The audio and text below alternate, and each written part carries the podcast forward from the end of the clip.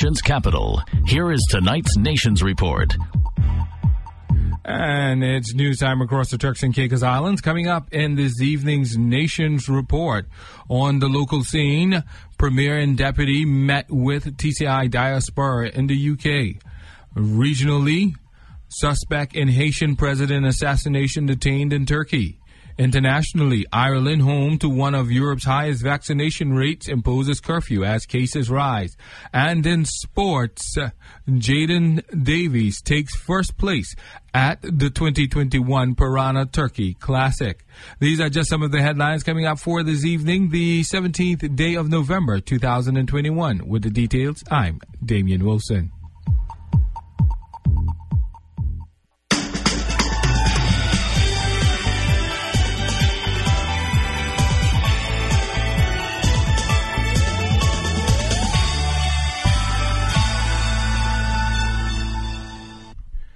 Premier of the Turks and Caicos Islands, the Honorable Charles Washington Misick, and Deputy Premier Honorable Erwin J. Saunders met with approximately 70 Turks and Caicos Islanders living in the United Kingdom on Saturday, 13th November, in Manchester. The aim of the meeting was to advise the diaspora on the Turks and Caicos Islands government's vision for 2040 and beyond, including projects ongoing and proposed but also to hear from the diaspora some of their concerns, particularly as it relates to their return to the Turks and Caicos Islands. Among the concerns highlighted by the diaspora were access to better healthcare services and specialized medical care, greater special needs support and assistance, employment opportunities for returning students, ease of access to government issued documents. The Premier assured the group that the Turks and Caicos Islands government has already begun a review of TCI's healthcare systems. TCIG has also allocated some $300,000 to assist with out of school special needs support and to assist with assessment and overseas care of students with special needs. The TCI delegation shared updates on investment opportunities for young professionals, postgraduate job opportunities for returning students, and financing for student that's for startup businesses to support local investors and entrepreneurs through the Access to Finance initiatives, which will be aimed at providing access to development financing for Turks and Caicos Islanders. The Premier told the gathering that his government is aware that Turks and Caicos Islanders are currently unable to take advantage of investment opportunities due to a lack of access to capital. Also adding that his government is currently developing a fund which will grant access to financing for young entrepreneurs and will ensure Turks and Caicos Islanders are poised to be in the best position for advantageous investment. Students were urged to consider the potential for growth in underdeveloped sectors in the TCI when choosing subject areas. Emphasis was placed on agriculture and other sectors, including communications and information technology, and the subsequent uh, increase in job opportunities in those sectors with the implementation and establishment of the Communications Directorate and implementation of new e government systems.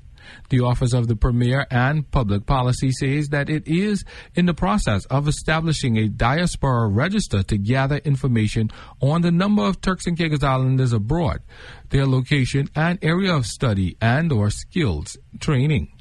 The information compiled will be shared with various ministries to assist citizens' transition and assimilation once returning home.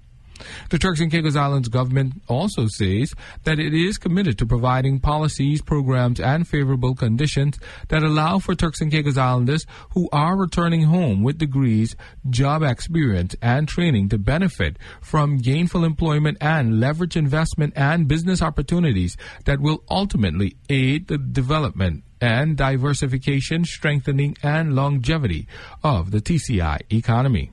The Premier and Deputy Premier were joined by Honorable Sean Malcolm, Honorable Kyle Knowles, the Deputy Secretary and the Head of Secretariat in the Office of the Premier, Mr. Miguel Swan and Ms. Danica Bean, respectively. Also, the Executive Administrator for the Ministry of Finance, Investment and Trade, Ms. Larissa Robinson, and the Administrative Officer for the Office of the Premier and Public Policy, Mr. Aaron Garland. We'll be right back with more local news after this brief break.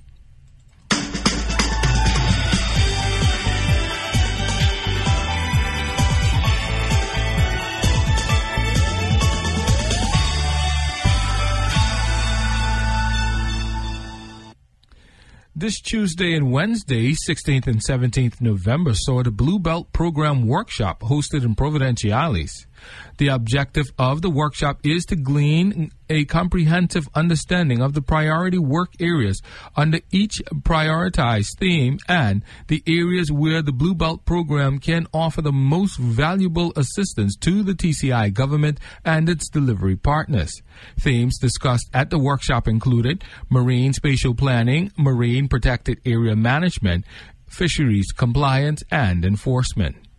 The workshop was hosted and facilitated by the Overseas Territory Blue Belt Team Marine Management Organization, which offers assistance to UK Overseas Territories, UKOTs, towards management and protection of the marine environment.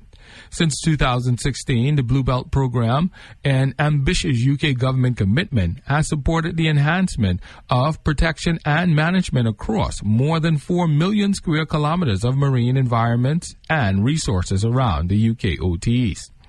The two day workshop was attended by Minister of Tourism, Agriculture, Fisheries, Heritage, and the Environment, Honorable Josephine Connolly, Executive Officer and Environment Policy Lead in the Governor's Office, O'Shine White, representatives from the Department of Environment and Coastal Resources, the DECR, the Royal Turks and Caicos Islands Police Force Marine Branch, the Department of Marine Affairs, Fisheries, and Marine Resource Management, the Turks and Caicos Islands Fisheries Co-op, and the Turks and Caicos Islands National Trust and the Joint Nature Conservation Committee, the JNCC.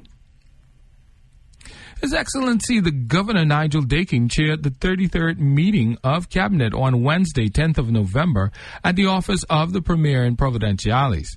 All members of the Cabinet were present, with the exception of the Minister of Immigration, Honorable Arlington Musgrove.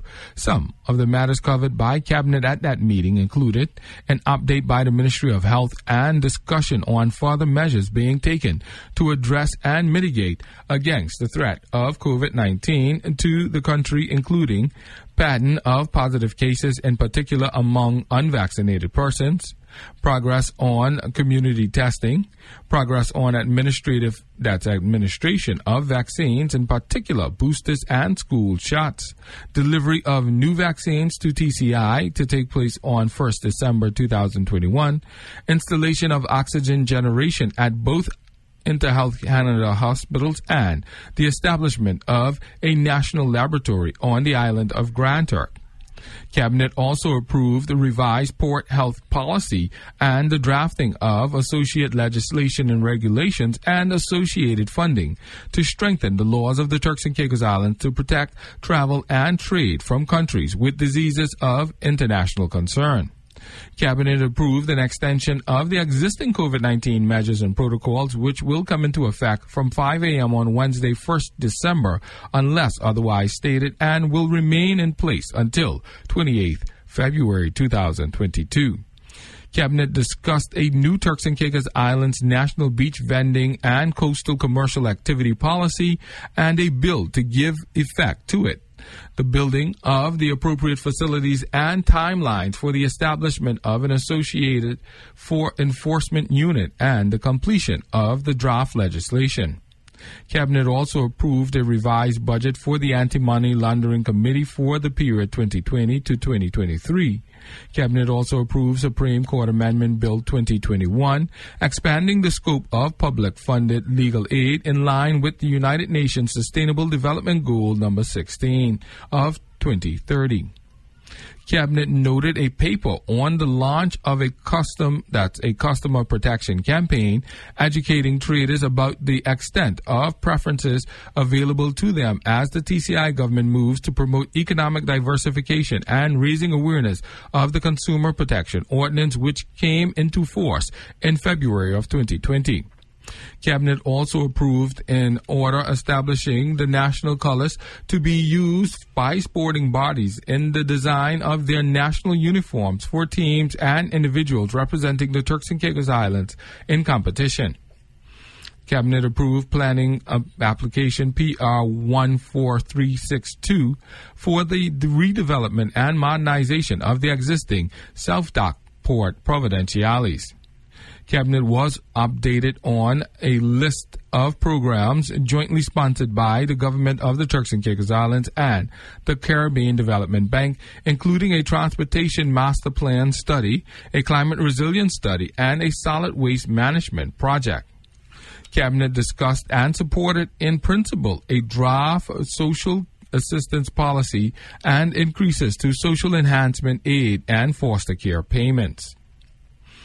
At that meeting on the 10th, Cabinet also approved a 4% increase for national insurance contribution rates and a schedule for implementation for this. This would be a 1% increase in the current financial year and further 1% increase in financial year 2022-2023, financial year 2023-2024, and financial year 2024-2025. Cabinet also approved the renewal of a lease on parcel 50500 forward slash 247 Whitby North Caicos, where the police station is situated for a period of three years. Cabinet also approved the new grantor cruise tourism assistance policy and the level of assistance to help businesses directly improve to be that's involved to be better prepared for the anticipated return of cruise liners in early December. Cabinet approved a new due diligence policy for the Invest Turks and Caicos agency and new processing fee structure for undertaking due diligence. It also confirmed the earlier approval for the extension of the suspension of the issuance of new visas to Haitian nationals originating from Haiti with effect from 8th November 2021 until 31st January 2022.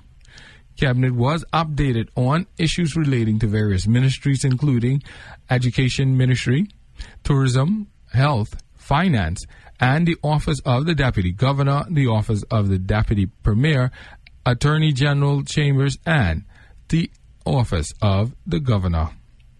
This brings us to the end of this segment of the newscast. Stay tuned to Radio Turks and Caicos. Up next is news from the region.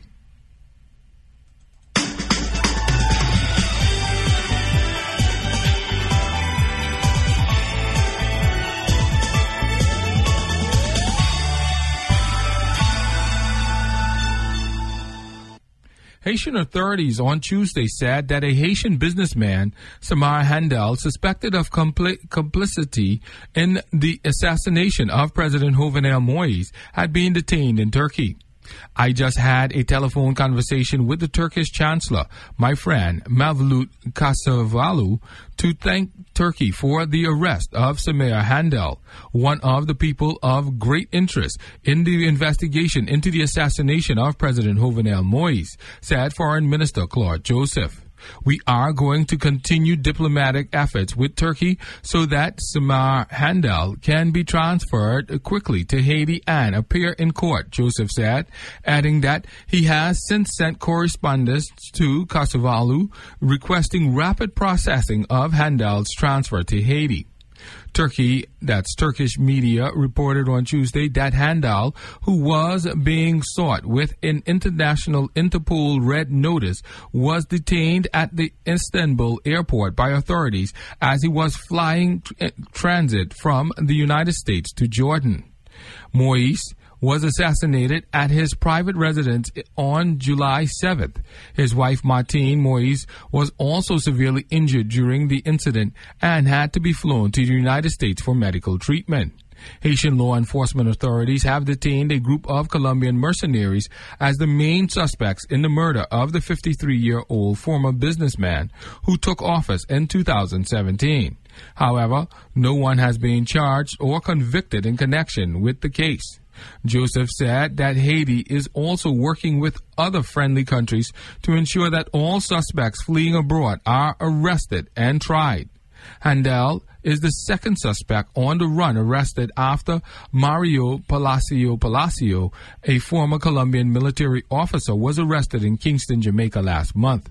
The authorities are searching for several other suspects, including the main Joseph Felix Badio, a former Haitian Justice Ministry official.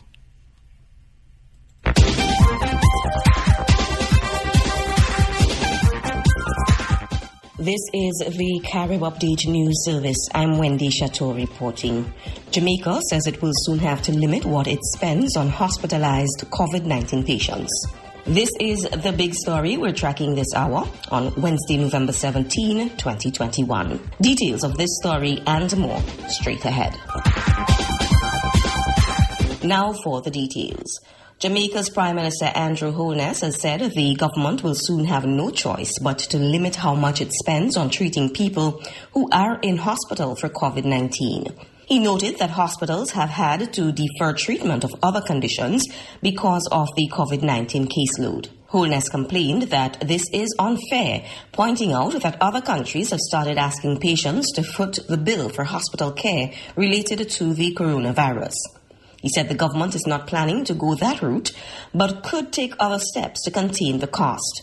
Holness was speaking in the House of Representatives on Tuesday. Public officers in Belize have until December 15 to show proof that they have been vaccinated against the coronavirus or face the risk of being marked absent from work and subject to disciplinary action. A circular from the Public Service Constitutional and Political Reform stated that for the safety of all public officers and the public service, it has been decided that all essential workers and other public officers must be vaccinated by December 15, 2021. In October, Prime Minister John Briceño had warned that by year end, all frontline workers will have to be vaccinated.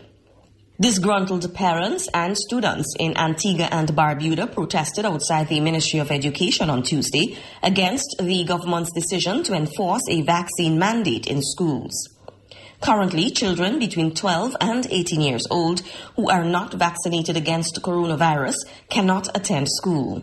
But an online platform is available for the students to continue their education. Last week, the Ministry of Education said around 3,000 of the 8,000 students who are eligible to receive the Pfizer BioNTech vaccine are unvaccinated. Almost 4,000 people in Cayman are currently in isolation at home or at government facilities as COVID 19 cases continue to increase.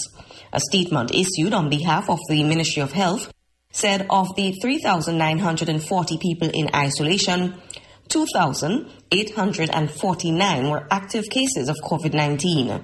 Figures released on Friday showed that 265 people tested positive. Cayman has recorded 4,203 cases of the coronavirus since the start of the pandemic. This is Newsbreak from the Carib Update News Service. In more news, with the Trinidad state of emergency nearing its end, Health Minister Terence Deyalsingh says the government will be updating the public health regulations very soon. Speaking with Guardian Media, Deyalsingh did not disclose what would change once the SOE comes to a premature end on Wednesday. The first set of public health regulations restricting certain measures came into effect on March 19, 2020. Since then, the regulations have been varied from time to time, dependent on how bad the COVID 19 situation was in the country. St. Lucia's Prime Minister Philip J. Pierre said his administration is looking to appoint a special prosecutor, ostensibly to look into the conduct of the former government. The indication came in the St. Lucia Parliament on Tuesday. I am in possession of a draft bill that will lead to the appointment of a special prosecutor, which, when agreed to by Cabinet, will be tabled in Parliament for consideration by this Honourable House. Pierre suggested that there might have been financial mismanagement by the now former Allen Chastanet government. The reckless financial management of our country during the last administration is worse than we had initially thought. Under the last administration, St. Lucia had been left on the edge of a financial cliff, which requires, which requires prudent financial management if we avoid to be fall, if we have to avoid falling into a financial abyss. This has been another edition of Newsbreak from the Carib Update News Service, the Caribbean's newsroom. Reporting this hour, I am Wendy Chateau.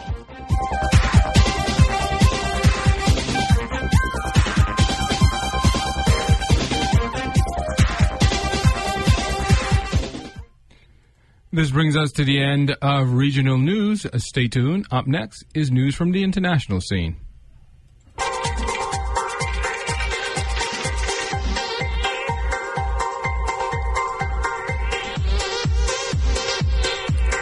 Ireland will impose a midnight curfew on bars, restaurants, and nightclubs from Thursday. Its Prime Minister, Michael Martin, has announced as the country tackles a fresh wave of COVID 19 cases. Martin said the country's rise in infections is a cause of deep concern as he unveiled a swath of new measures aimed at reducing socialization across the board. They include a return to guidance that people work from home and an expansion of where a vaccination pass is required. People must now show them at theaters and cinemas.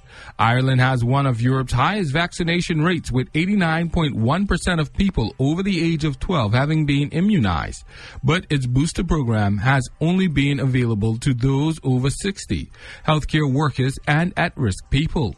The government is making plans to offer third shots to those in, the, in their 50s and people with underlying health conditions, Martin said. The Prime Minister called for a collective effort to keep Ireland's economy open and pointed towards the picture emerging across Europe, where cases are generally rising and causing governments to bring in fresh restrictions. The Ireland recorded its highest case number since January last Friday when 5,483 new infections were reported. Deaths remain at a far lower rate than during its January peak, but inching upwards. The country also recorded its second highest rate of hospital admissions in 2021 this week, according to Martin. One of the capital, Dublin's main hospitals, the Mater Hospital, moved to ICU surge capacity on Monday and is now ventilating patients outside intensive care, according to state broadcaster RTE. But the new rules were met with disappointment across the hospitality sector, particularly among the owners of clubs which were only allowed to reopen last month after being shut since March of 2020. The Vintners Federation of Ireland, VFI, said in a statement posted that the move was a very disappointing measure for the many late night pubs and nightclubs, many of whom will be forced to shut just three weeks after reopening. CEO of the Restaurants Association of Ireland, RAI, Adrian Cummins, said that given the country's high vaccination rate, the reintroduction of restrictions on hospitality shows that living with COVID is not viable for our country. The measures which were agreed by Cabinet earlier on Tuesday represent an appropriate response to the situation we find ourselves in, Martin said, and I know that no one wants to go back to a world of widespread restrictions, he added. Ireland now joins a rising number of EU countries to reintroduce restrictions ahead of the winter. COVID 19 infections are rising across the bloc, particularly in central and eastern parts of the region. On Monday, a lockdown for unvaccinated people came into effect in Austria, while Germany's new government is pushing to reintroduce harsh new measures on people who have not been inoculated. Here is the BBC Minute and its overview of the coronavirus situation. BBC Minute on coronavirus. It's Tom and Andrew. Germany's Chancellor Angela Merkel has described the worsening coronavirus situation in the country as dramatic as she appealed for those skeptical of vaccines to change their minds. 52,826 new infections were reported there on Wednesday, another daily record. Well, globally, the World Health Organization's latest data shows there were 3.3 million new cases over the past week, with the 2.1 million of those in Europe. US Secretary of State Antony Blinken has spent the day in Kenya at the start of a tour of Africa Africa with talks on COVID on the agenda. He said the millions of vaccine doses donated by the US to African nations came with no political strings attached. Sweden has reversed a controversial decision to stop recommending testing for people who are fully vaccinated but show COVID symptoms. The country's public health agency has now U-turned on that advice following criticism. And taxi app Uber has begun a tentative resumption of its ride-sharing service in the US after suspending it last year due to COVID concerns. BBC Minute. That was the BBC Minute and their synopsis of the coronavirus situation. Stay tuned to Radio Turks and Caicos. Up next is sports.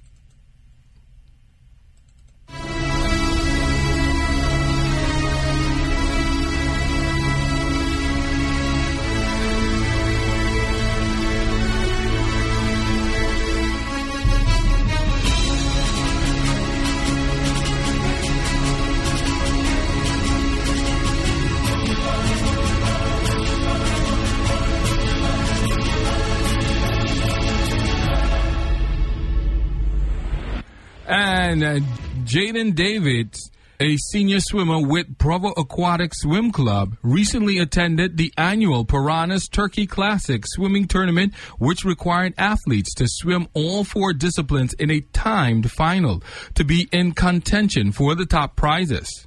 The prizes included top three finishes with a trophy, medal, and a Thanksgiving turkey. Before leaving the island, Jaden said his goal was to return with the trophy for first place and reminded himself of that every day until he got into the water on Sunday. Arriving at the pool in Pompano Beach, Florida, it was 58 degrees, which started to prove challenging. But fortunately, the warm up pool's temperature was around 80 degrees. The 11 to 12 year old male age group featured 11 heats with 8 swimmers per heat. Since this was Jaden's first time swimming under U.S. swimming, he was entered with no swim times, meaning he would not get to swim the heats with fastest swimmers to test his competitiveness. He did not allow that to deter him. In the first event, the 50 yard butterfly, he blew through the competition, swimming the fastest time of the day in 27.85 seconds after not winning the back the 50 yard backstroke and the 50 yard breaststroke it came down to the featured event of the meet the 50 yard freestyle. By this time everyone wanted to know who this NT or no time guy was. At swim meets, NT swimmers are really in contention to place. Jaden was only ahead about two seconds and needed to win this one to capture his goal, and he sure did, finishing in a time of 225.25 seconds. He understood the moment and the pressure and responded like the champion he is. He is excited about his future in swimming. I want to say congratulations to Jaden as he takes on swimming. Jaden, we wish you all the best. And in a little NBA news, Stephen Curry had 12, 37 points easily winning matchup of the NBA's two top scorers when Kevin Durant had his worst night of the season and the Golden State Warriors beat the Brooklyn Nets 117 to 99 in the NBA on Tuesday night. Durant came in leading the league with 29.6 points per game, but he only managed 19 points. The first time all season he didn't hit 20. He shot 0 for 8 in the decisive third quarter and finished 6 for 19 after sitting the fourth. Curry almost caught his former teammate for the NBA scoring lead, making nine three pointers and raising his average to 28.7 points per game. Durant dropped to 28.9 points per game. Curry was 12 for 19 overall, with fans loudly cheering his long shots and giving him MVP, MVP chants while Durant and the home team misfired. Andrew Wiggins added 19 points for the Warriors, who bounced back from a loss in Charlotte that stopped a seven game streak and improved their NBA best record to 12 and 2 on the season. This brings us to the end of today's newscast. Of course, stay tuned for a recap of the headlines.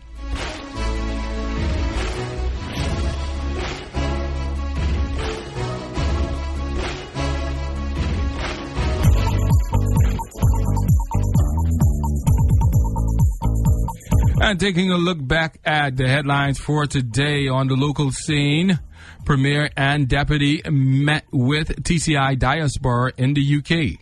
Regionally, suspect in Haiti president assassination detained in Turkey. Internationally, Ireland, home to one of Europe's highest vaccination rate, imposes curfews as cases rise. And in sports, Jaden Davies takes first place at the 2021 Piranha Turkey Classic.